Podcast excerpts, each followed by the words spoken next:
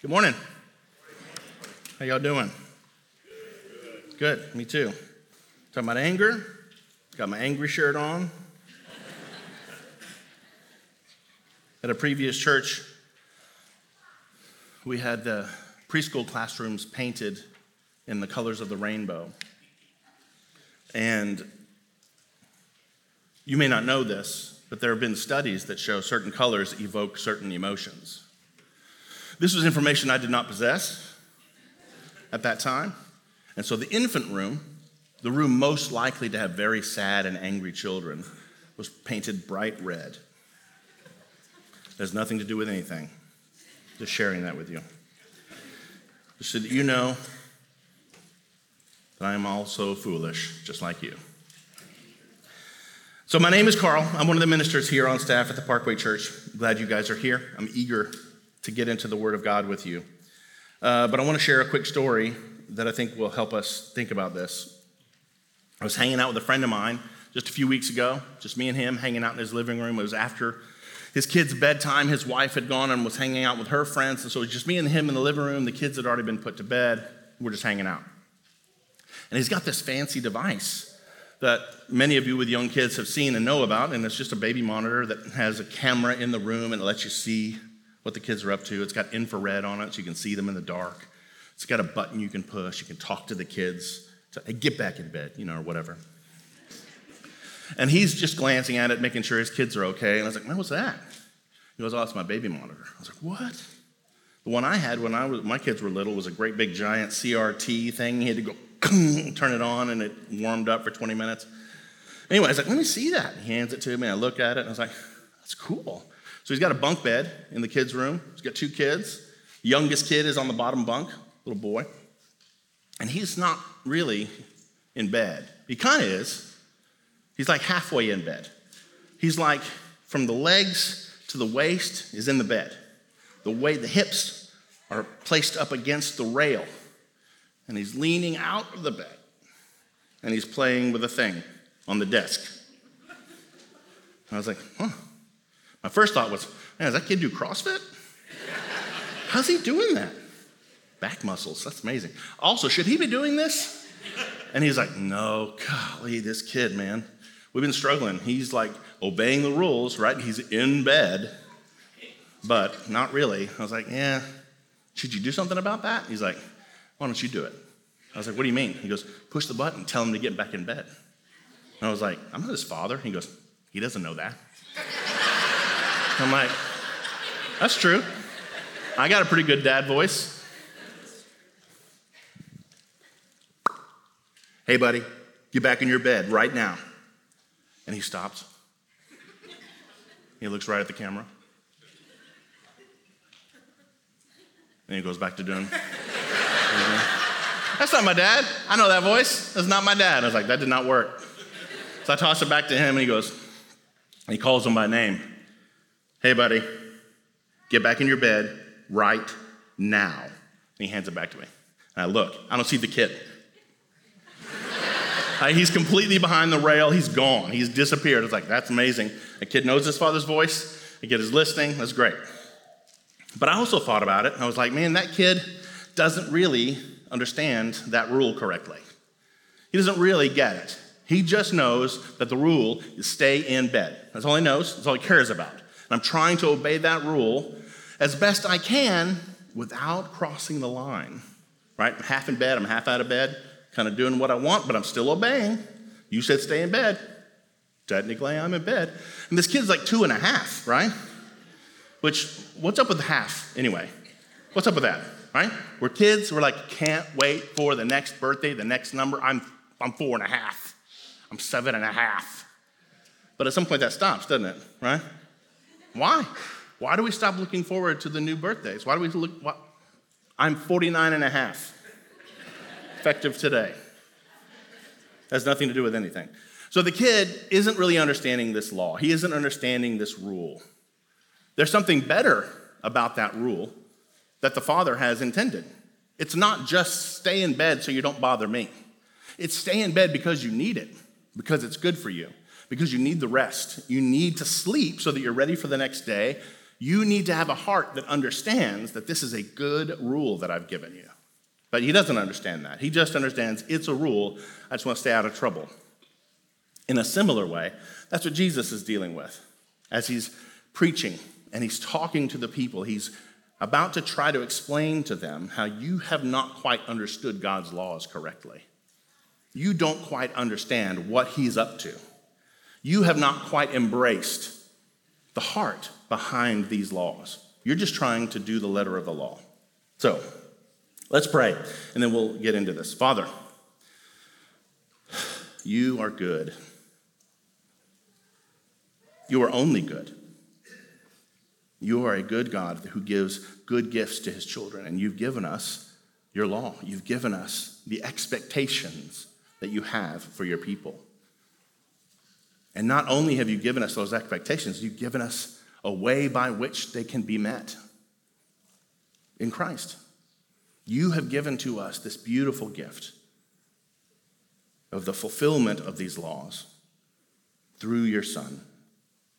And so, as we think about that together, as we study that today, Lord, we pray that we would see you correctly. We would see your mercy, that we would see your grace, that we would see your love and your patience with us, who do not deserve your patience, who do not deserve your grace, who do not deserve your love, and yet you give it. And yet you give it. What a beautiful gift we have in Jesus. So we pray that you'll help us today as we think about these things together, that our hearts will be encouraged, that we would be reminded of your love, and that we would come away understanding you better and loving you more, which would cause us to worship you more rightly. Be with us. We need you. It's in Christ that we pray. Amen. So, we've been walking through the book of Matthew, and now we're in chapter 5, kind of in the middle of the Sermon of the Mount. Last week, Jared preached an excellent sermon on verses 17 to 20, where Jesus talks about how he has not come to abolish the law of God. He says that the commands of God are not going anywhere. I'm not here to change that, I'm not here to undo that. He says in verse 17, Do not think that I have come to abolish the law or the prophets. I have not come to abolish them, but to fulfill them. But what must that have sounded like to a first century Jew? What must that have sounded like to those who are listening? What are you talking about, Jesus? You come to fulfill the law for me? I think I'm good, bro. I think I'm kind of crushing it over here, right? I know the laws. Don't murder. Haven't murdered anybody. Don't commit adultery. Nailing it. Totally faithful to my wife. Don't worship idols. Yeah, of course. I only worship you. Why would we need you to fulfill this law for us? What are you talking about? I kind of feel like I'm fulfilling the law just fine. Jesus finishes that section of the sermon that we looked at last week by saying, Unless you have the righteousness that exceeds that of the scribes and the Pharisees, then you will never enter the kingdom of heaven. And Jared mentioned this last week, right? This would have been, at worst, shocking and at least confusing right? Wait, wait, wait, wait, Jesus, wait. You're saying if I want to get into the kingdom of God, I have to be more righteous than these guys who tithe on everything they get, who follow God's laws more strictly than all the rest of us? I'm supposed to be more righteous than them? That doesn't seem, that doesn't seem reasonable. That seems, that seems impossible. What kind of righteousness is more than theirs? I can't even imagine what more righteousness looks like, Jesus. And that's what Jesus is explaining. That's what he's about to talk about. Today and over the next several weeks, we're going to be looking at Jesus' explanation of what that kingdom righteousness looks like. What does it really look like to have a righteousness that's greater than the scribes and the Pharisees? And Jesus is saying, I'm going to show you. And he gives us six examples. Each example is going to follow the same formula, including today's. And the formula is you've heard it said this. You've heard this, but I'm going to tell you this, right? But we need to remember what's happening, right? Jesus is explaining what that kingdom righteousness looks like. He's making clear what the requirements actually are for being a part of the kingdom of God. And that can be a tough pill to swallow. especially for those who may have misunderstood it up until that point, both the people that were listening to him then as well as us who are thinking about him again today. So, let's jump into the text and see what's going on. Verse 21. You have heard that it was said to those of old, You shall not murder, and whoever murders will be liable to judgment. So he's referencing commandment number seven, right? In the Ten Commandments that we find in Exodus chapter 20. And he starts off by saying, You have heard. Why is he saying that? Why you have heard, not you have read, or something like that? For a couple of reasons. The first one should be obvious to us that they didn't have a Bible in their laps. What the people of God heard about God and his law was from speaking. They heard God's laws taught to them, they heard them from their teachers. And there's a second reason that we'll talk about in just a second. But he says, You have heard, and then he says, To those of old. What's he talking about? To those of old. He's just, he's just making the point that this is a historic thing. I'm not bringing up something new. This is not a contemporary thing that I'm giving you. This is something that's been around for a while. God gave the law, and then it was passed down to his people, and his people passed it down, and passed it down, and passed it down, and passed it down, and passed it down. And what you've heard is that law having been passed down. You have heard that it was said to those of old, You shall not murder. So he says the actual command, right? You shall not murder. But he doesn't just say the command, he also says, and here's what the typical consequence would be, right? He said, Those who murder will be liable to judgment. Specifically, in this case, the judgment would have been to be put to death.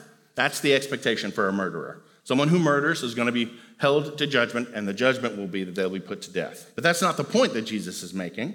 The point is that there will be judgment for murder, and not just earthly judgment, but eternal judgment from God. And his audience knows this, and they understand this. This is not new, it's not surprising. They've heard it taught that way their entire lives. They're not surprised at all to hear this. This would be like me standing up here and saying, huh, you might have heard and if you drive through an intersection with one of those cameras and you're going too fast, or there's a red light, you're going to get a citation in the mail from the city. And you'd be like, yeah, yeah, we have heard that. Because that's how it is. That's the way it works. In fact, I got one of those in the mail just the other day. And my wife checked the mail and she's like, what's this about? And I was like, I have no idea. So he's telling them nothing new. But he does not stop. The next verse, 22, but I say to you that everyone who is angry with his brother will be liable to judgment. Whoever insults his brother will be liable to the council, and whoever says, You fool, will be liable to the hell of fire. So, this brings us to the second reason why he said, You have heard. You have heard that it was said, is because Jesus is not taking issue with the law. Jesus is not saying, Hey, this law isn't quite good enough. He's not saying, Hey, this law isn't quite clear enough. He's taking issue with the way that it's been taught. He's taking issue with what they have heard. Remember, he just got finished saying last week, I have not come to abolish the law. I'm not here to undo the law. He's not replacing it with something different or something better. He's not taking issue with the command of God because the command of God is perfect. It doesn't need to be undone, it doesn't need to be changed. He's taking issue with what the people have heard. You have heard that it was said. This means what they've been taught. When Jesus says, But I say to you, he's not putting himself above the law, he's putting himself above the teachers of the law. He's saying, You've heard it taught this way, but I'm going to give you a better explanation. I'm going to give you a better exegesis of God's word. I'm going to remind you of what has always been meant by this law but that you don't seem to quite understand. So, Jesus says, But I say to you that everyone who is angry with his brother, angry with his brother, who does Jesus mean by his brother? Well, he isn't saying biological brothers, or somehow that would give you permission to be angry with your sister, or your parents, or your cousins, just not your brothers. Well, that's not it. That's not what he's talking about. What does he mean? He's talking about the kind of relationships that exist within this family. He's talking about the kind of relationships when Jesus has been teaching and giving the example of talking about God as Father. Those who call God Father are brothers and sisters to one another. And so he's saying those within this family. And that's probably what he means. Those who call God Father are brothers and sisters, and that's what he's talking about. But that should not cause us to think, aha, okay, cool. So he's only talking about believers. I'm not supposed to get mad at the other people at church or the other people that love Jesus, but I'm totally good to get mad at the AT&T guy who's not getting my stuff hooked up right. Or I'm totally okay with getting mad at the guy at the grocery store who's putting the bread underneath the gallon of milk. Bro, what are you doing? Right? That's not okay. So he's not excluding non believers. What he's doing is he's honing in on these relationships that ought to be more tight, more unified, because you share a love for God. The point is that within those relationships, unity should be strongest. There should be no division or enmity between those of the same family. There should be the greatest love, the greatest affection, but there isn't. Jesus is making an example of the relationships that should be the most anger free because of their unity and love, and he's saying, that you fail to obey this command if you're angry with your brother. And this is not to the exclusion of non believers, but an emphasis on that kind of relationship because he's going to go on to talk about relationships beyond that as well.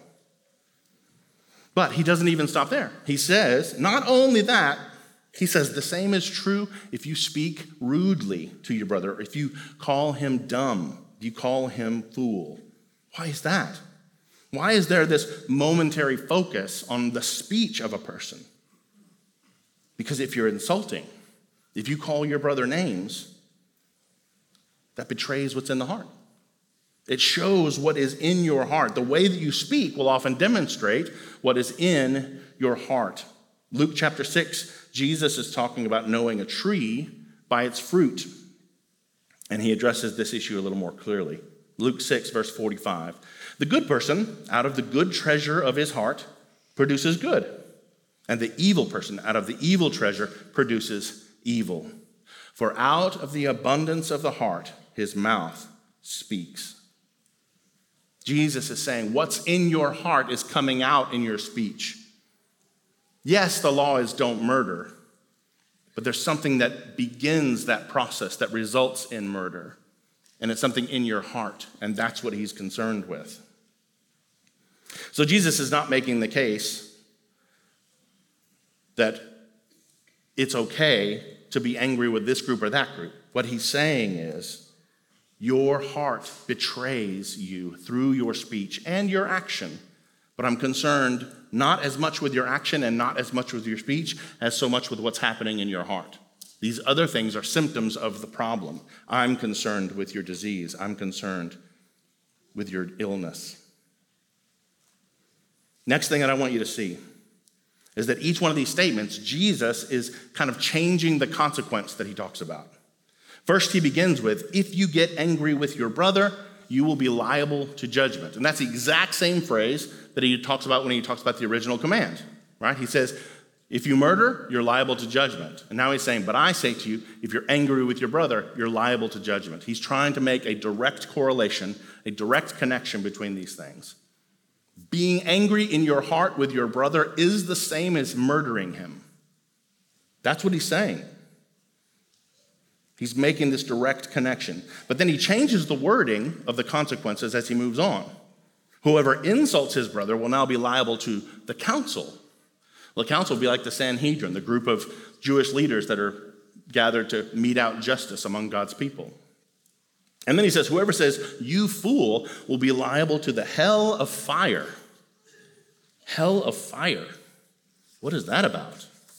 That seems very strong. Suddenly I call a guy one name and I'm going to hell? So, the hell of fire is this word, Gehenna, which refers to this literal physical place right outside of Jerusalem where in the Old Testament, on a couple of occasions, we find the descriptions of what people were doing in this place. People that were worshiping Molech, that were worshiping a false god. And they would literally sacrifice their children to this false god by sacrificing them with fire. And they would burn them in these places. And those places became known as this wicked, evil, dark place. You didn't want to go. It's yucky, it's bad. And then tradition holds that people began to take their trash there to burn it and take their refuse there to burn it. So it was this evil, wicked, dark place, refuse everywhere, fire everywhere. It smells bad, it looks bad. Think of like the streets of San Francisco. hey, listen, truth is truth. You guys got to pick up that poop. So he's saying the hell of fire. Why? Why does he get so strong there? It seems like what he's doing is he's ramping up the consequences. You'll be liable to judgment, you'll be liable to the council, you're going to hell. While the infraction to us seems to be decreasing. You murdered somebody, you're angry with somebody, you called them a name. But Jesus is not trying to make this scale. Jesus is driving toward making clear that the judgment we should be concerned with is God's judgment. I should not be concerned with whether or not I can get away with it with you. Can I be angry in my heart and fool you and make you think that I'm good? Of course. Can I fool God? I cannot. God's judgment is what we should be concerned with.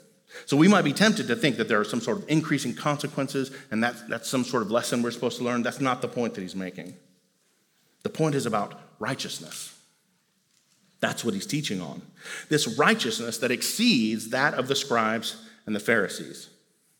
As he continues to talk about these offenses that seem to his audience to be less serious than murder, he's pushing further and further toward the judgment of God and saying these things are no different. The state of your heart that produces murder, you are guilty of whether you actually murder someone or not. These aren't meant to be seen as increasing in severity, but to point out that breaking this command is more than just an action. It isn't just, did you kill somebody? Did you murder them? And it is judged by more than men. God sees what's in the heart, and he will judge us for what he finds there. These outward actions are just symptoms of that wicked heart, and that is what God is concerned with. He doesn't want this cheap righteousness of just keeping yourself from murdering people. Just don't kill him, just don't kill him, just don't kill him, right? He doesn't want that. He wants a heart that's free from the sin of anger. The righteousness of the kingdom certainly includes not actually murdering people, but the righteousness of the kingdom is far greater than that. The righteousness that God is requiring of his people to enter the kingdom requires that you have a heart that is free from anger. You don't have it.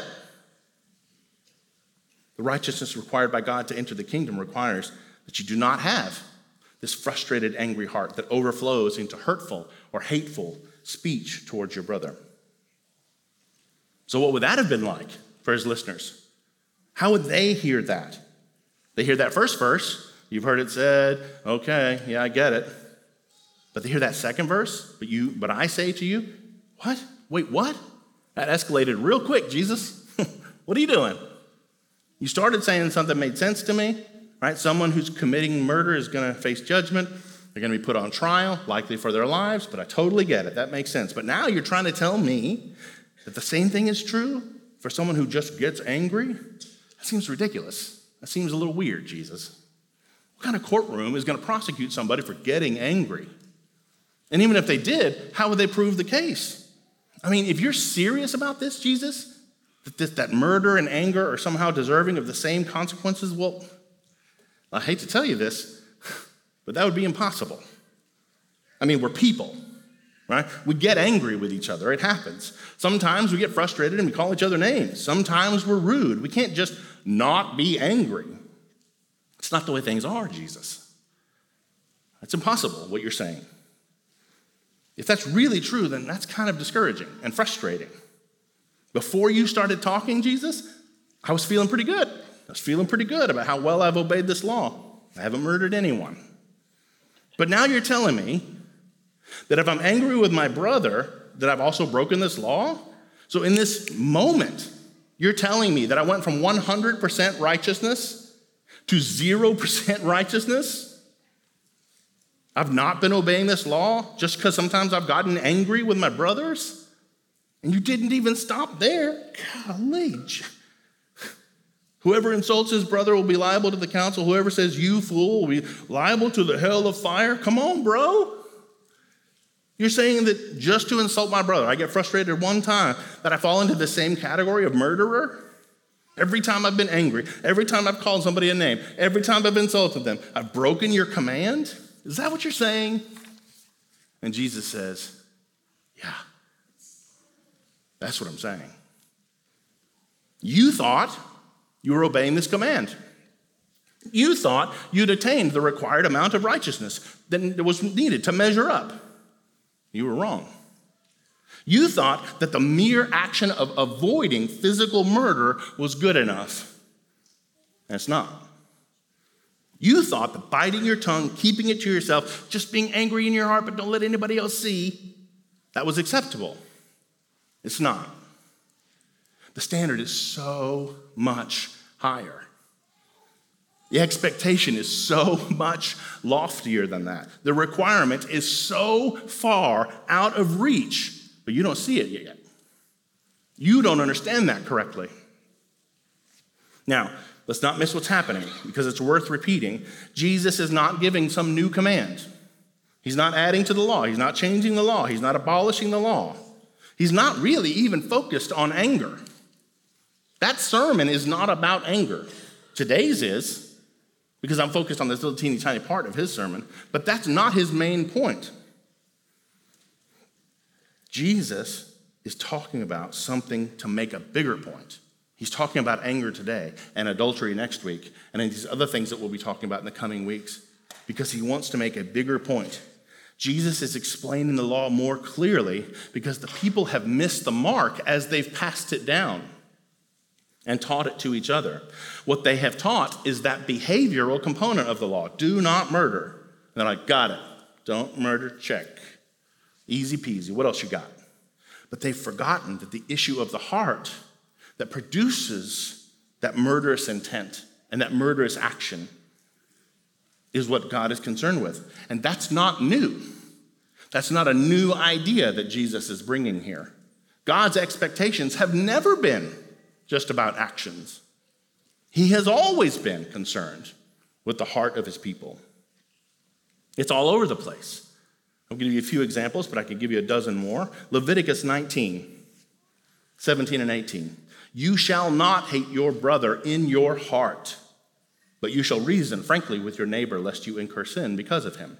You shall not take vengeance or bear a grudge against the sons of your own people, but you shall love your neighbor as yourself. I am the Lord. Deuteronomy 11, verse 16. Take care lest your heart be deceived and you turn aside and serve other gods and worship them. He's concerned with the heart. Don't let your heart produce a desire to worship elsewhere. Worshipping elsewhere is bad and wrong, but I'm saying to you, don't let your heart be deceived that then produces that sinful behavior. And then 1 Samuel 16, verse 7. This is the story where Samuel is going to the home of Jesse and he's going to be anointing the new king. And he comes and he brings all Jesse's sons out. He looks at the oldest son. He's like, that's got to be the guy. Looks real nice. Real nice, Clark. But the Lord said to Samuel, Do not look on his appearance or on his height of his stature, because I have rejected him. For the Lord sees not as a man sees. Man looks on the outward appearance, but the Lord looks on the heart. God has always been concerned about the heart of his people. Jesus is not teaching them something new. He's reminding them of something they've always been taught, but they have forgotten. So God wasn't being sneaky when he gave this command, right? He wasn't giving this command and thinking, oh man, where's my angels? Gabriel, God, come here, look at this. Look what I did. Look what I did. I made the command, do not murder. but they'll never figure out what I really meant, right? Not until I send my son later. And then he'll tell them and it'll be cool. But man, watch, watch them freak out and just try to obey the law. This is going to be amazing. That's not what he did, right? God has been telling his people that he wants their hearts all along. It was their sin that caused them to reduce God's commands down to this action alone. to reduce it down to this thing they thought that they could actually do. Jesus is revealing what's always been there in order to remove this self righteousness and to expose the utter lostness of man, that they might see their desperate need for a Savior. He wants his audience to hear this and to think, this is impossible. If he really expects this of us to enter the kingdom, then none of us are going to make it. I'm not making it. My dad's not making it. Scribes and the Pharisees, they're not even making it. Exactly. That's what the law was always meant to do. Jesus is pointing out here on the Sermon on the Mount, and Paul's going to expand on this idea later more in his epistles. The law is meant to be this crushing weight that you cannot bear. We aren't meant to read the commands of God and say to ourselves, I think I can do that. It'll take some work. I can get there. I could do it. No.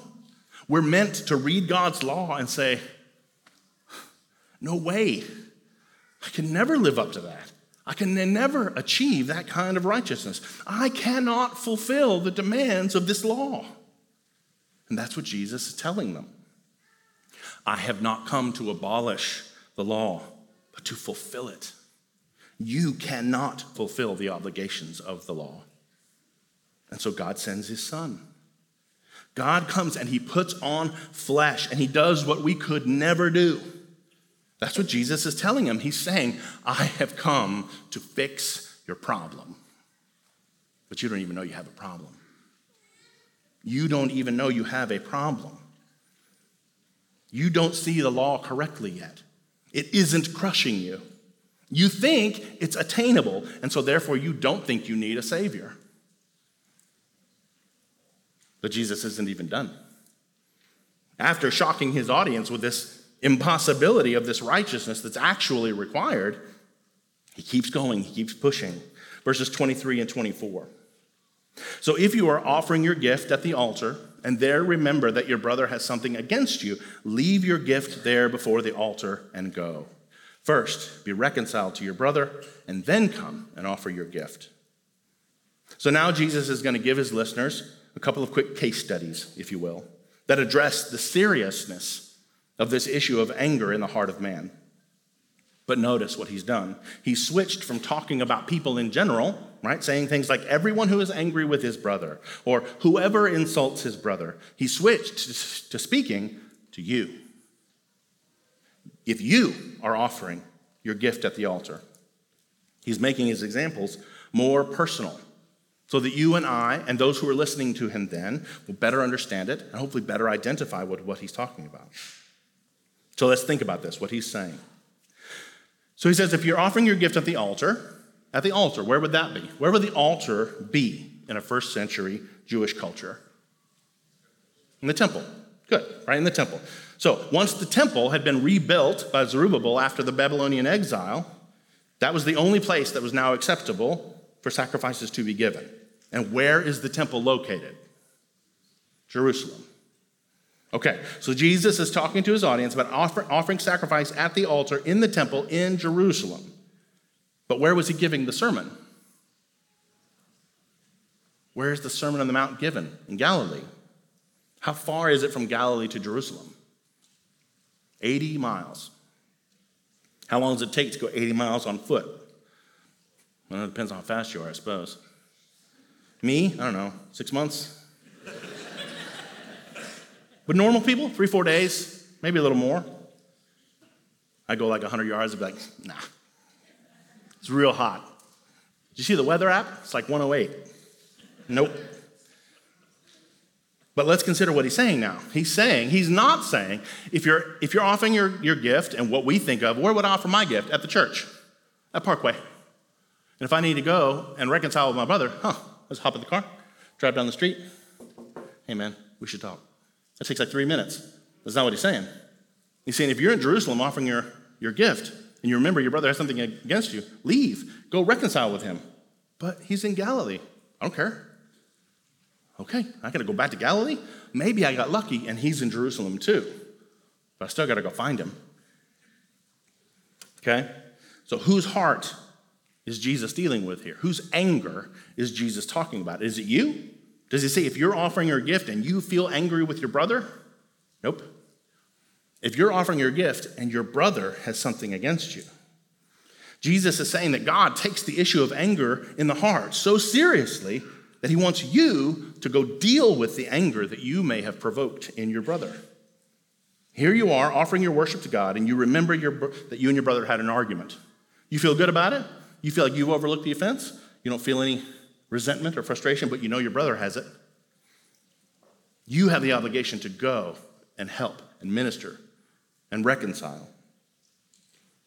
You are supposed to stop your worship and go help your brother to be free from the enslavement to sin by harboring anger in his heart. Reconcile with him that he might be free to walk in that righteousness of the kingdom that he needs. Then come back and offer your worship. God takes this really seriously, and we don't. We think it's no big deal, which is why he's talking about it. You think it's no big deal. You think the only thing I want is just don't kill each other. Nope. I want you to love one another. I want you to love me, and I want you to love one another. And here's what that looks like this is the kind of righteousness that's required. And then Jesus gives one more example, but this time it isn't with a brother, it's with somebody else, maybe a stranger, or at least somebody that's got something against you and they want to take you to court over it. Verses 25 and 26. Come to terms quickly with your accuser while you're going with him to court, lest your accuser hand you over to the judge, and the judge to the guard, and you be put in prison. Truly, I say to you, you will never get out until you have paid the last penny. So, based on the way Jesus is describing this, it seems likely that he's talking about a legal dispute over debt. I owe you money, I'm not paying it back. In Jewish culture at this time, if you owed somebody money and you weren't paying it back, then it was common for you to be put in prison until the debt was paid. And Jesus is saying, if you're in a situation, even with an unbeliever who has something against you, you should seek to reconcile that. Now, this is not a lesson from Jesus on how to deal with legal stuff, nor is it a lesson from Jesus on how to deal with debt. He's making the same point he's already been making the whole time, namely, that we are to have a righteousness that exceeds the scribes and the Pharisees if we want to be part of the kingdom. And that righteousness only comes through faith in Christ. And it is by faith that we should be putting to death the sin of anger in our own hearts, but we should also be concerned with, like God is concerned with, the anger that we might provoke or create in others, whether that be our brothers and sisters in Christ or whether it be strangers. And he ends this little lesson by saying, Truly I say to you, you will never get out until you have paid the last penny. He's pushing us to remember what is at stake. What's at stake? If you don't walk in the righteousness that he requires to be a part of his kingdom, if you don't walk in the righteousness that's greater than the scribes and the Pharisees, then you'll be separated. You'll be judged, not by men, but by God, and you'll be separated forever. There is an element of this eschatological, this kind of the end of things theology that he's pointing at. If you don't do these things, if you don't walk in this kind of righteousness, you will not be a part of the kingdom. The lesson Jesus has for his audience is that God takes his commandments so much more seriously than we do. If we really understand how high the bar is, then we would and should be crushed by how unattainable it is, which ought to then result in us running to the only one who can and does meet those expectations Jesus Christ, the Son of God, the Messiah, the Alpha and the Omega, the one and true living God, the sovereign ruler of the universe, the suffering servant, the Lamb of God, the Son of Man, the Holy One, the Christ. He has done what must be done, and he has endured what must be endured for the sake of those whom the Father has called to himself. It's by this grace and only by this grace that we can be saved. That's the only way that the kind of righteousness that's required can be had. So let's review this. Jesus' goal in this passage, and for the other passages that we're going to be looking at in the coming few weeks, is to paint a clear picture of what the law actually requires and what this righteousness that exceeds that of the scribes and the Pharisees actually looks like. This righteousness that he's saying you've got to have is out of your reach, it is unattainable. Because the expectation isn't do good, the expectation is be perfect. The expectation is that you have a heart that is free from sin. Well, we don't have that. And we can't earn it, which is what Jesus is telling them that he came to do. We cannot fulfill the true requirements of this law. In particular, here, we cannot obey successfully this command to not murder because the way that God looks at that command is not merely to avoid the action, but to have a changed heart that does not desire that, does not get angry. And what's crazy is that should be easier for us to have learned than it was for Jesus' audience in Galilee when he was talking that day. We have the added benefit of not only having heard Jesus' Sermon on the Mount and get to study it, like the audience there had, but we also have the, the knowledge of being able to look back and see his death and see his resurrection and listen to 2,000 years of faithful teaching and preaching of God's word. We should understand this well. But we still do the same thing. We still look at the expectations of God and we say, I think I can do that. We do not understand how badly we miss the mark. We say, hey, Jesus, where exactly is that line I'm not supposed to cross? Is it right here? Murder? Don't, yeah, is that what? I, he's like, no, no, no, no. The line is way back there. And you crossed it a thousand times already. We think, I've never murdered anybody. Check. But that's not the standard. The standard is Jesus. We are asking a what question? What must I do or what must I not do? And the answer is a who. The answer is Jesus. What do I need to do? Jesus. What do I need to be? Jesus. That's what you need. You need to be in Christ. Have you been perfect like he's been perfect? Because that's what's required. Have you been blameless like he's been blameless? Because that's what's required. Have you had a heart that's free from sin like he has had a heart that's free from sin? Because that's what's required. The answer to all of those for us, of course, no, we haven't. It is only that kind of righteousness that Jesus attains for us that can get us into the kingdom of heaven. And we don't have it, nor can we earn it. But Jesus does have it. He has earned it. He lives this perfect life that we were meant to live and needed to live but don't. And he's earned the kind of righteousness that he surpasses the scribes and the Pharisees with, like he asks of us. So he has it, and he desires to give it to you. If you have been given the gift of faith in Christ, then you have, along with that, the gift of repentance for your sin. And you also have this righteousness that he has earned, this righteousness that he's teaching about, that he has earned through his life and death and resurrection. He imputes that to you if you're in Him. For those who love and trust in Christ, that righteousness that He's talking about, that righteousness that seems impossible to attain because it is, that righteousness is yours.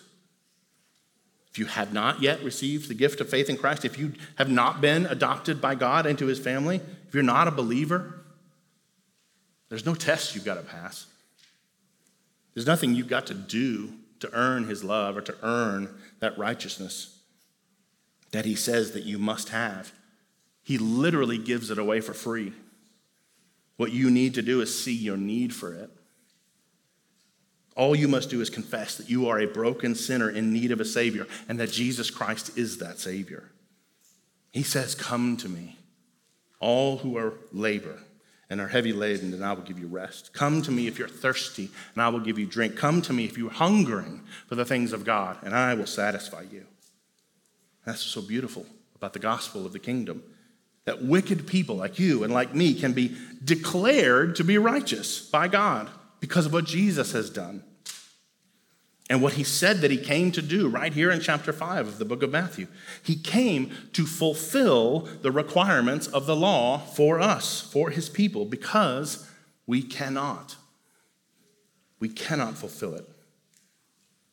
And now we can come to him, and he will fulfill the demands of the law on our behalf. He will impute to us his righteousness, so that when we get to the end of chapter 5 and he says, You must be perfect like my heavenly Father is perfect, we will see that while it seems impossible, it isn't. It's only impossible for us on our own. The children of God are counted, declared perfect. Those who hope in Christ are declared by God to be righteous, not because of anything that we have done, but because of everything that Christ has done. How amazing is our God! Let's pray.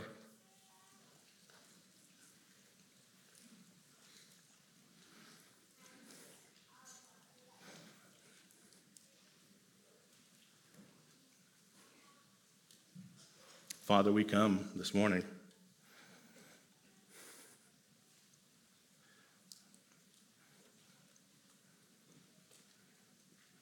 And we say, We need you.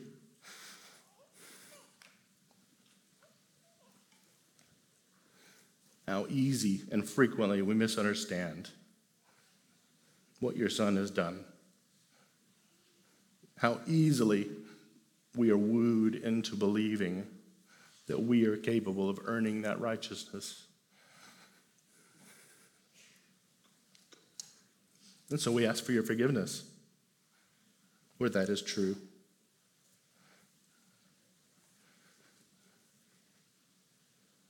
When we think about anger and we think about the state of our heart, it's so easy to want to justify our behaviors, to justify our thinking, to justify our anger in our heart or our frustration or our bitterness or our slander.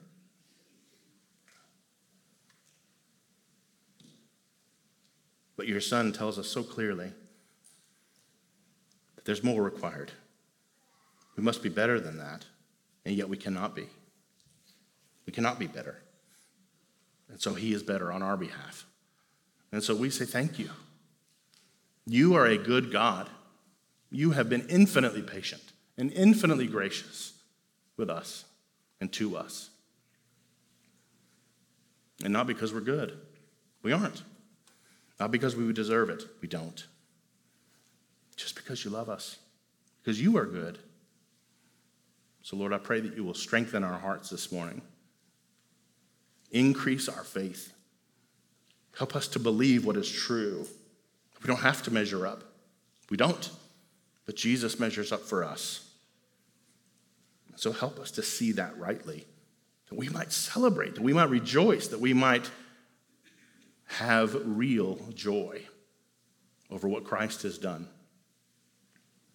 Thank you for all that you've given to us. Thank you for your word. Thank you that by your Spirit we can understand it. By your Spirit we can declare that Jesus Christ is Lord. We love you. We thank you. It's in the name of Jesus that we pray. Amen.